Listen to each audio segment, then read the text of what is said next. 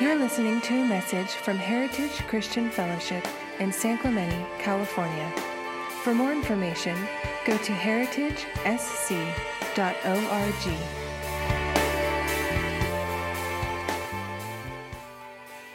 But let's pray, and then we'll start off in Ephesians 6, uh, chapter 6, starting in verse 10. Lord, we just thank you, Lord. Thank you for the worship, Lord, just being in your presence.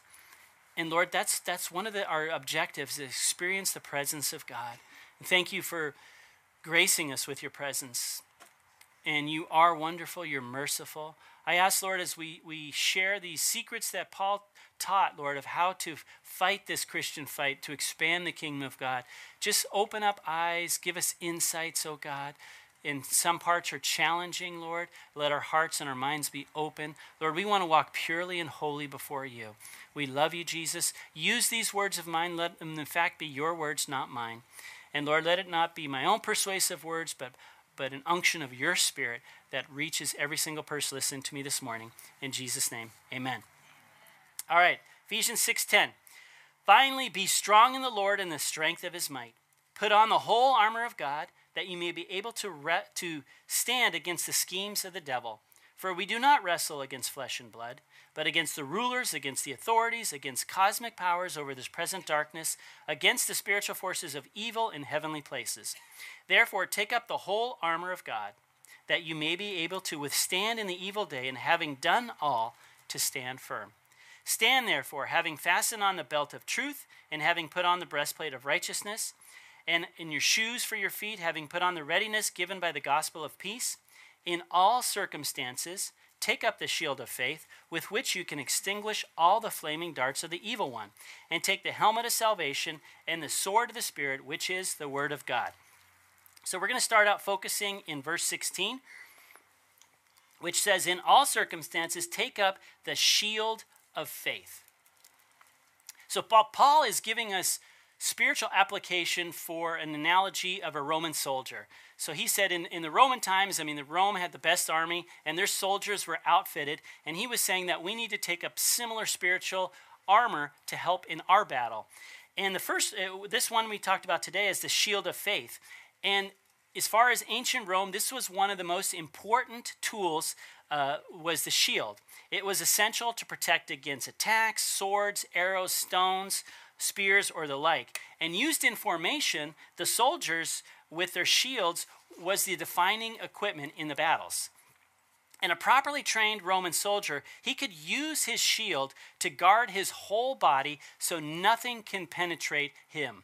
And actually, it protected him completely, and it actually protected his other pieces of armor. Now, faith is mentioned twice in this armor. First, it's the breastplate of faith and love, and secondly, it's the shield of faith. And that's what Paul is trying to teach us here. But this, uh, the, the, shield of faith, of faith must be understood a little bit different than the, the breastplate of faith.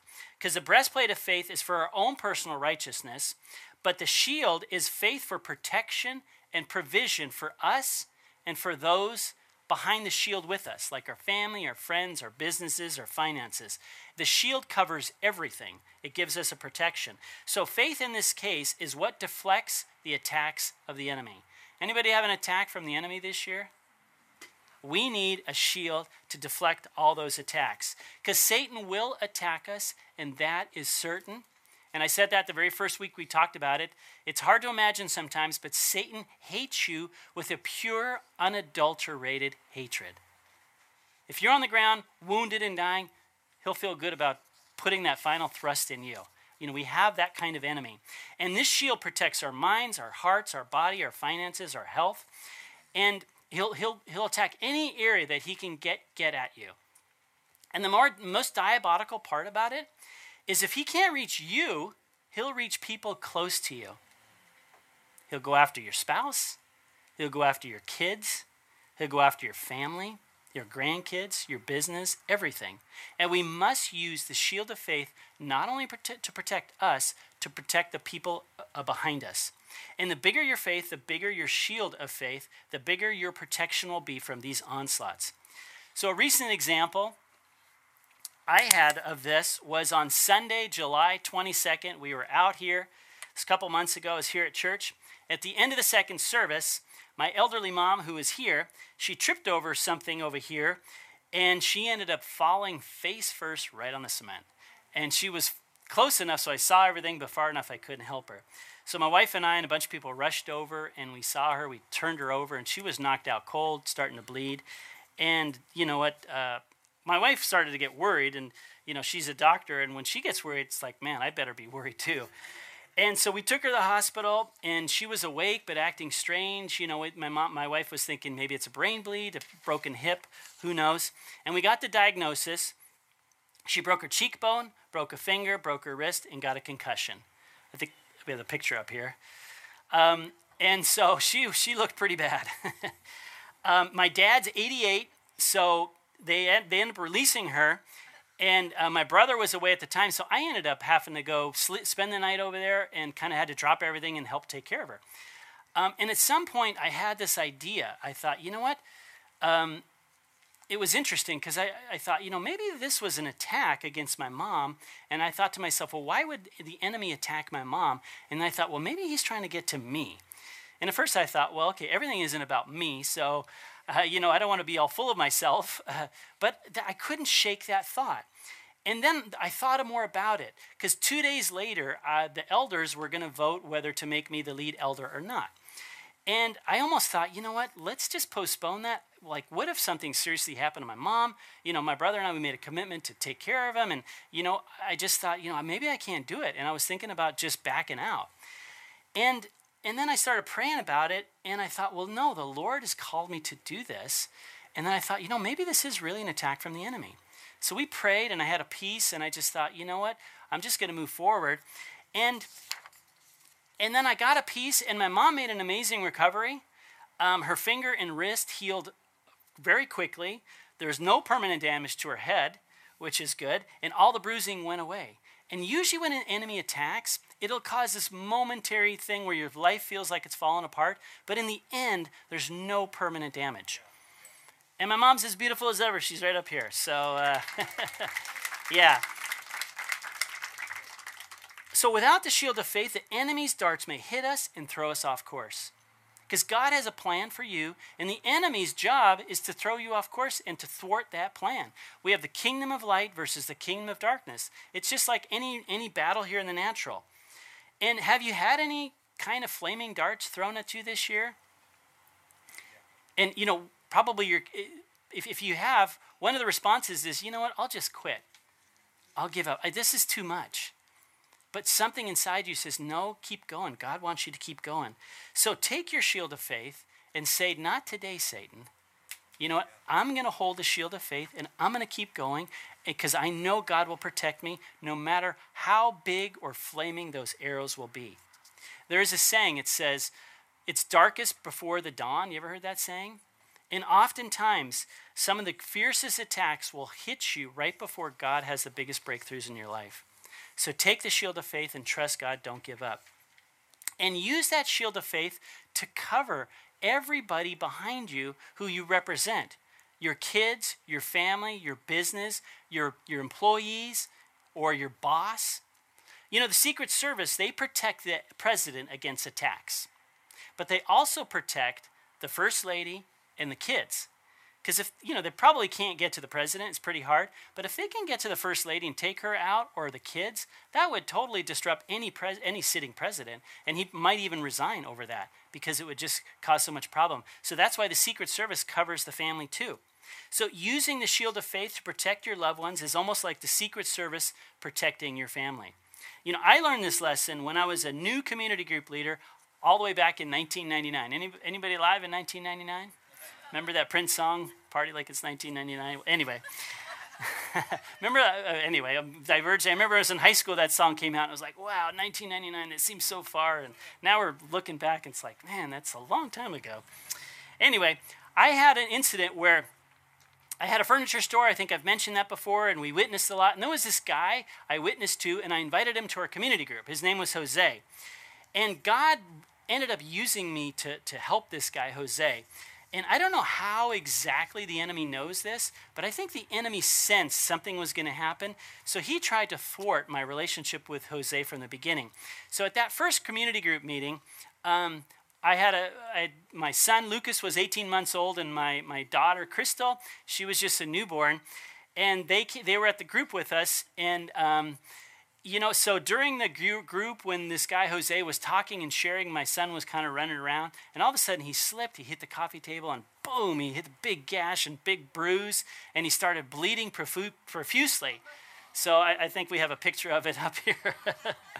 Back in the day. And I remember I had the thought almost instantaneously, I felt like it was a spiritual attack. I mean, my son has a lot of bumps and bruises, so, you know, I, I don't say that flippantly. There's a lot of stuff in life that just happens, but I just sensed this. And afterwards, I talked to my wife and I was like, Did you sense it was like a spiritual attack or something? And she's like, Yeah, I did. And so I really made me think, and, and I kind of knew it was because this guy Jose was there. And I didn't know the implications, but I seriously thought, I thought, you know what? is it worth having this guy in my house if it means something might happen to my wife to my, my, my son or any other kids and it made me think and I, I, asked my wife and it was like you know what? Are we good parents by doing this? And, and we really felt the lord says no trust us. Trust us in this. Put up that shield of faith. So we ended up praying and, and we felt that peace. And we, we did a simple prayer of faith to cover our family in ministry, while we do ministry. And you know what? We did, and nothing's ever happened to Lucas or Crystal or my youngest daughter, Bethany. And even this year, since I've taken on a bigger role, you know, I mean, life happens and disappointments and stuff, but I don't think there's ever been a real major spiritual attack against them because we've consistently put up the spiritual, uh, you know, the, the shield of faith.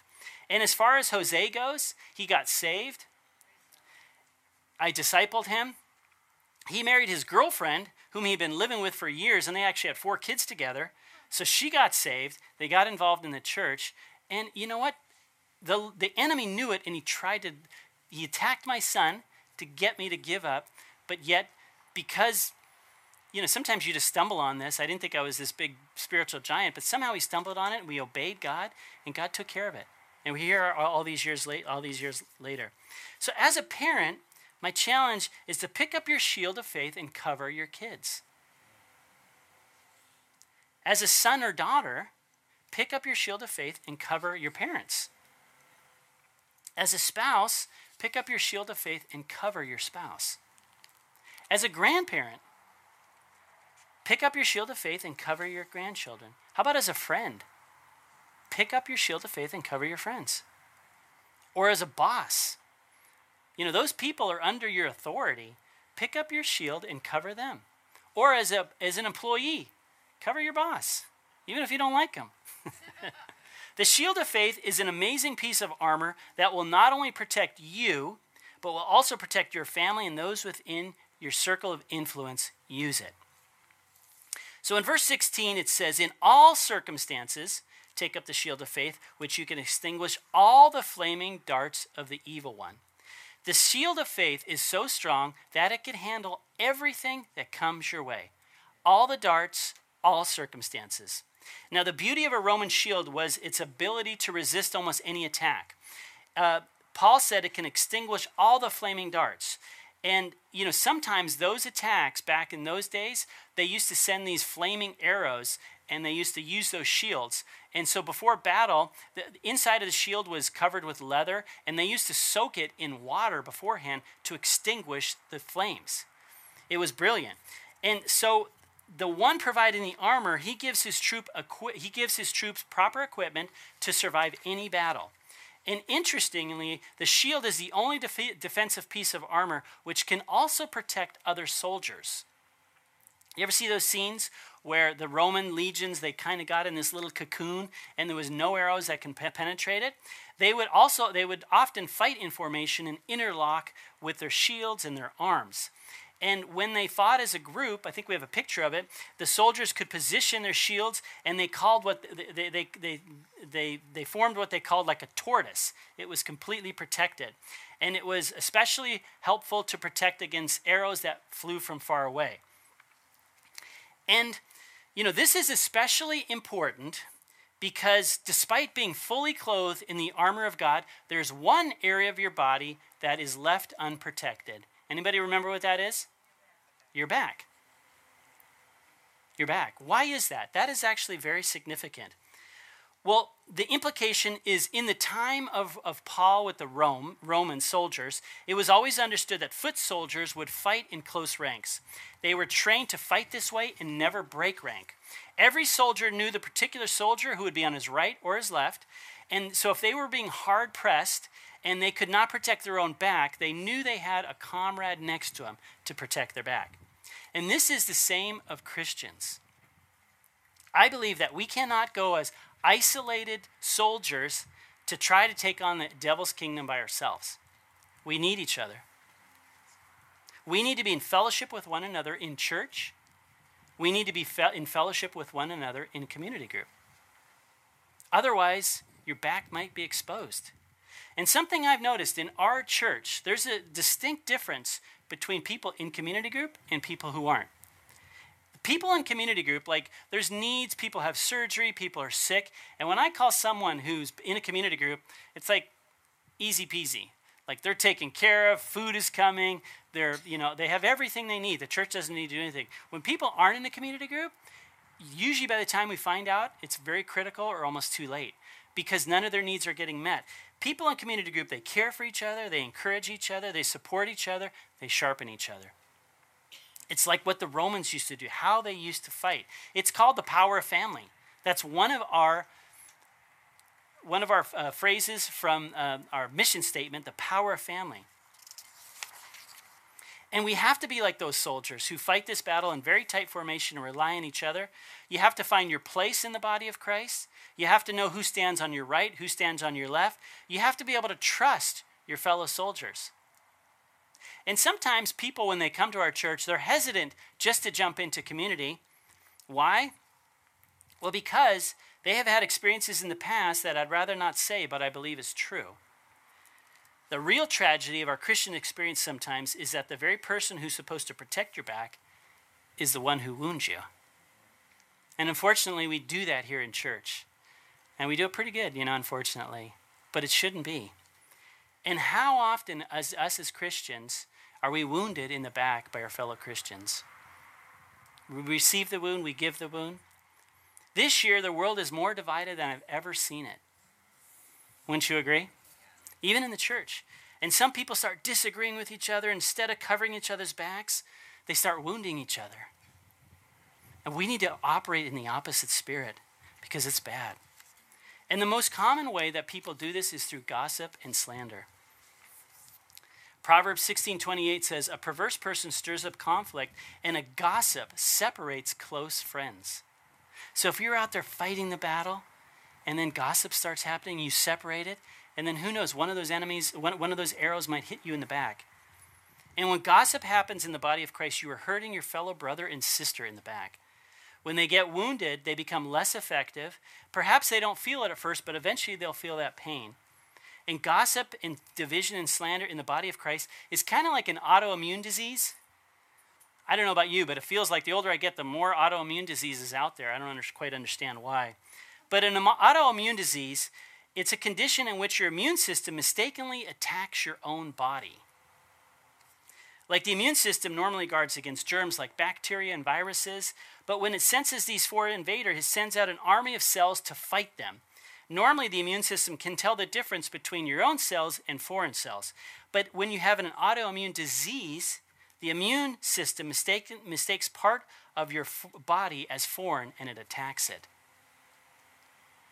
And when people have an autoimmune disease, they're sick, they're not healthy. When we do it to each other as a church body, we're not as healthy as we could be.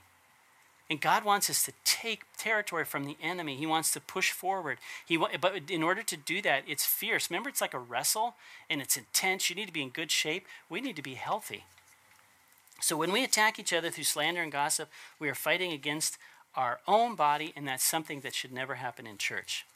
So let's make up our minds to stand together and protect one another's back and not wound one another.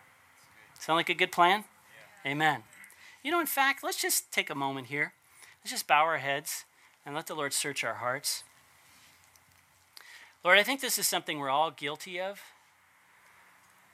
And it's so easy to do, and we just take it so lightly. We forget that sometimes when we do this, when we hurt our fellow Christians, Lord, it hurts you because we are your bride. Lord, when someone messes with my wife, it hurts me. And Lord, when, when we mess with your body, Lord, it hurts you. And Lord, we just want to repent. And we want to say we're sorry. Let us do this. Let us be better at this, Lord. Let us be like good soldiers that have each other's back, Lord, that will fight next to each other and support and, and love each other, Lord. Amen. So let's move on. The helmet of salvation. That's Ephesians 6 17.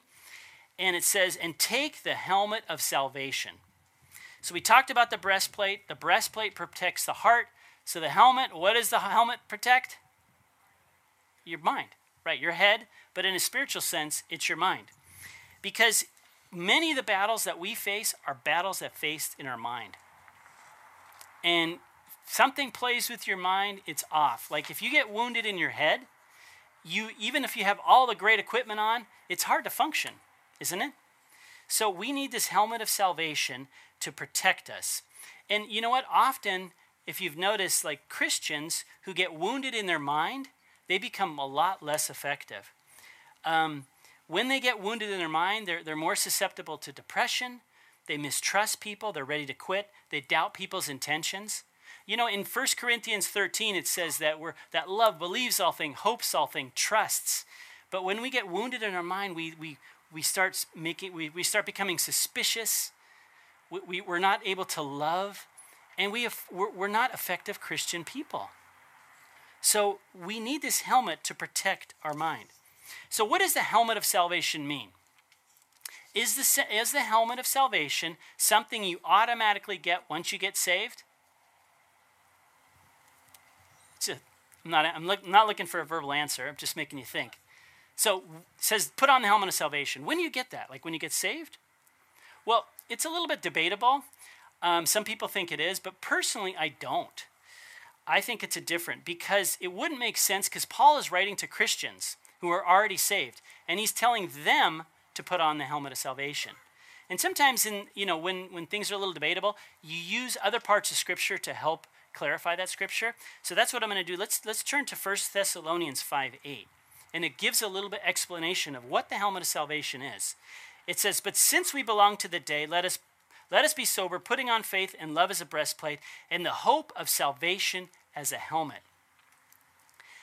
So it says that explains what the helmet is. It says it's not salvation itself, but the hope of salvation. So the protection of the mind from the helmet of salvation is hope. What do I mean by hope? Put a little definition together. I think it's a nice one. It says, Hope is a quiet, steady expectation of good based on the promises of God's word. In a sense, hope is like continuing optimism. You see God in everything. You know God's going to work everything out for your good. And hope is optimism. And an optimistic attitude always sees the best. It, it will never give way to depression, to doubt, or self pity. It reminds me of a story of a, of a dad, and he had two, two extreme sons. One was an extreme pessimist, one was an extreme optimist. And he's like, man, how can I fix this? So he had an idea. So for the pessimistic son, he filled that kid's a room with all the toys that he can imagine. And then the optimistic son, he filled his room with horse manure. So he, he sent both his kids into the rooms. And so he goes into the pessimist son and he, he, he, he walks in there and he sees his son. He's on the ground, he's crying. And he's like, Why are you crying? He goes, You have a room full of the best toys ever. And he's like, Yeah, thanks, Dad. But if I start playing, I know I'm going to break one. And it's like, Ah. So then he goes to the optimist son, and he, he opens the door, and to his horror, there's a big pile of manure in there. This son is in there looking around and all over him, and he's like, Son, what on earth are you doing? He's like, I know there's a horse in here somewhere, Dad.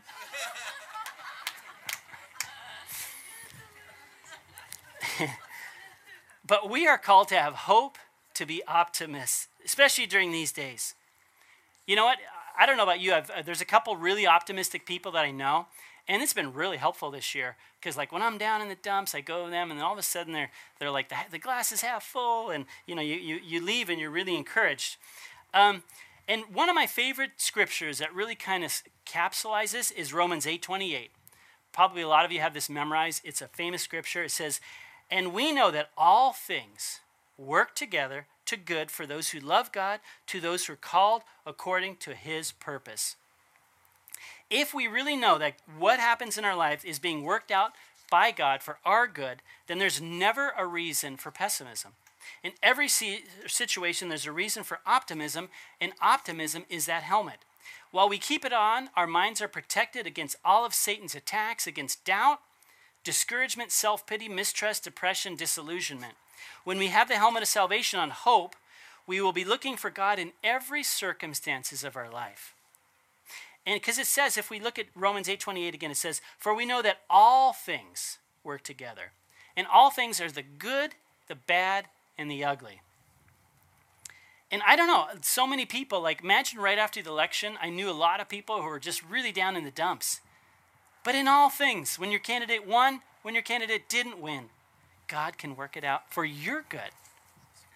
Can you imagine if we had this helmet on so tight that our lens in everything in this life would be that, you know what? Yeah, this is a bummer, but God's going to use it somehow, some way. Think of it like if you lost your job, all things, God can use that for your benefit. If your boyfriend, girlfriend broke up with you, all things, God can use that for your good.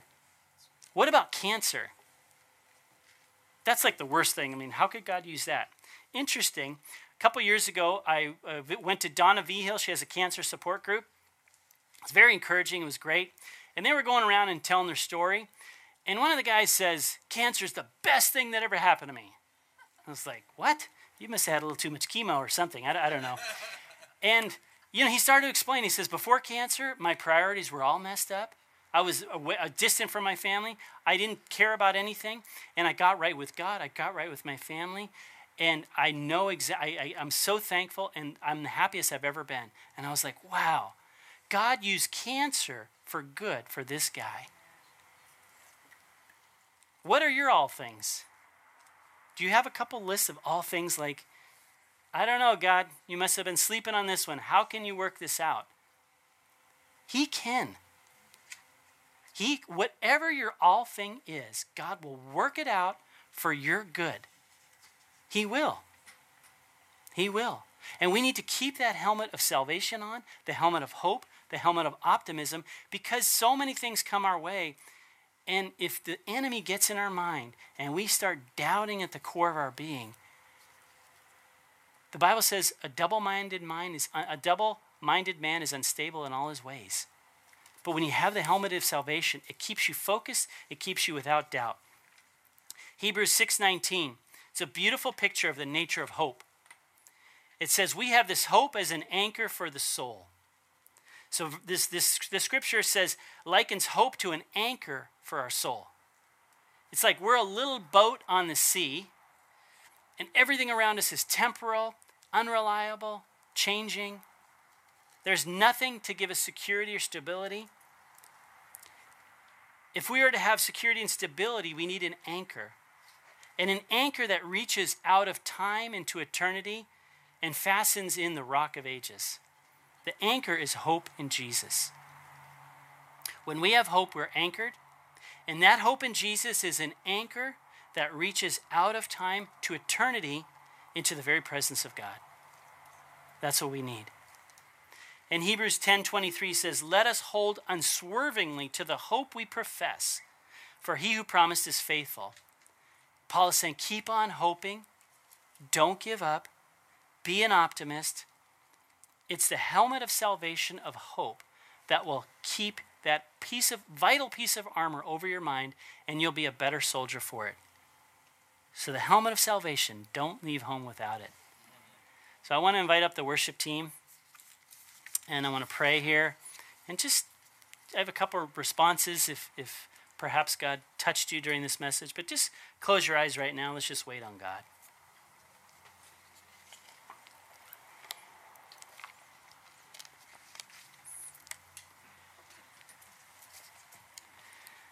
Lord, thank you that you are the anchor in our lives. And we need an anchor as a church, as a nation, as individuals, as families. And we look to you as our anchor. Thank you, Jesus. Thank you, Lord. So, as your heads are bowed, your eyes are closed, I just want to give an opportunity. If you don't know Jesus, the Bible says the lost are without hope, without God in this world, without Jesus. And all you have to do is surrender your life to Him. And things might not necessarily change on the outside, but you'll have this hope, this peace that only Jesus can give. So many of us have experienced it here and it changed our lives. We, we, we, we said no to all the other things that the Lord told us not to, gladly, just to be with Jesus. So if that's you this morning, if you're saying, you know what, I want to give my life to the Lord, or, or I need to rededicate my life to the Lord, I just want to give you an opportunity. If that's you, just, just raise your hand this morning. If you're saying, you know what, I, I need you, Jesus. I need you to be the hope of my life. All right. And then the other two people I want to talk to are maybe you need more faith. Your faith has been shattered, you know. You need to pick up the shield of faith. It's just kind of on the ground, a little bit dusty. And the Lord wants you to hold it and protect and, and be protected from the fiery darts. Not only you, but your children, your grandchildren, your friends, those around you. And then there's you, and then there's some who've kind of lost hope. You've been focusing on the wrong thing. You haven't worn that helmet. If that's you, um, right now I'm going to ask the ministry team. If you're on the ministry team, can you come to the sign where it says need prayer? So there's going to be some people over here who's going to pray for you. And um, specifically, if you need if you need more faith, if you need more hope in your life. You know, it's interesting this interaction when when you have someone pray for you, it just it helps your faith and sometimes just the act of walking down is scary, but it's an act of faith that God God will bless you. So we're going to sing a song here, a closing song. So just stay seated and just have a time with God. If you want get prayer, the team is up here, and then I'll come back in a sec and close the service. Thank you for listening. We hope you tune in next week. For more information, go to heritagesc.org.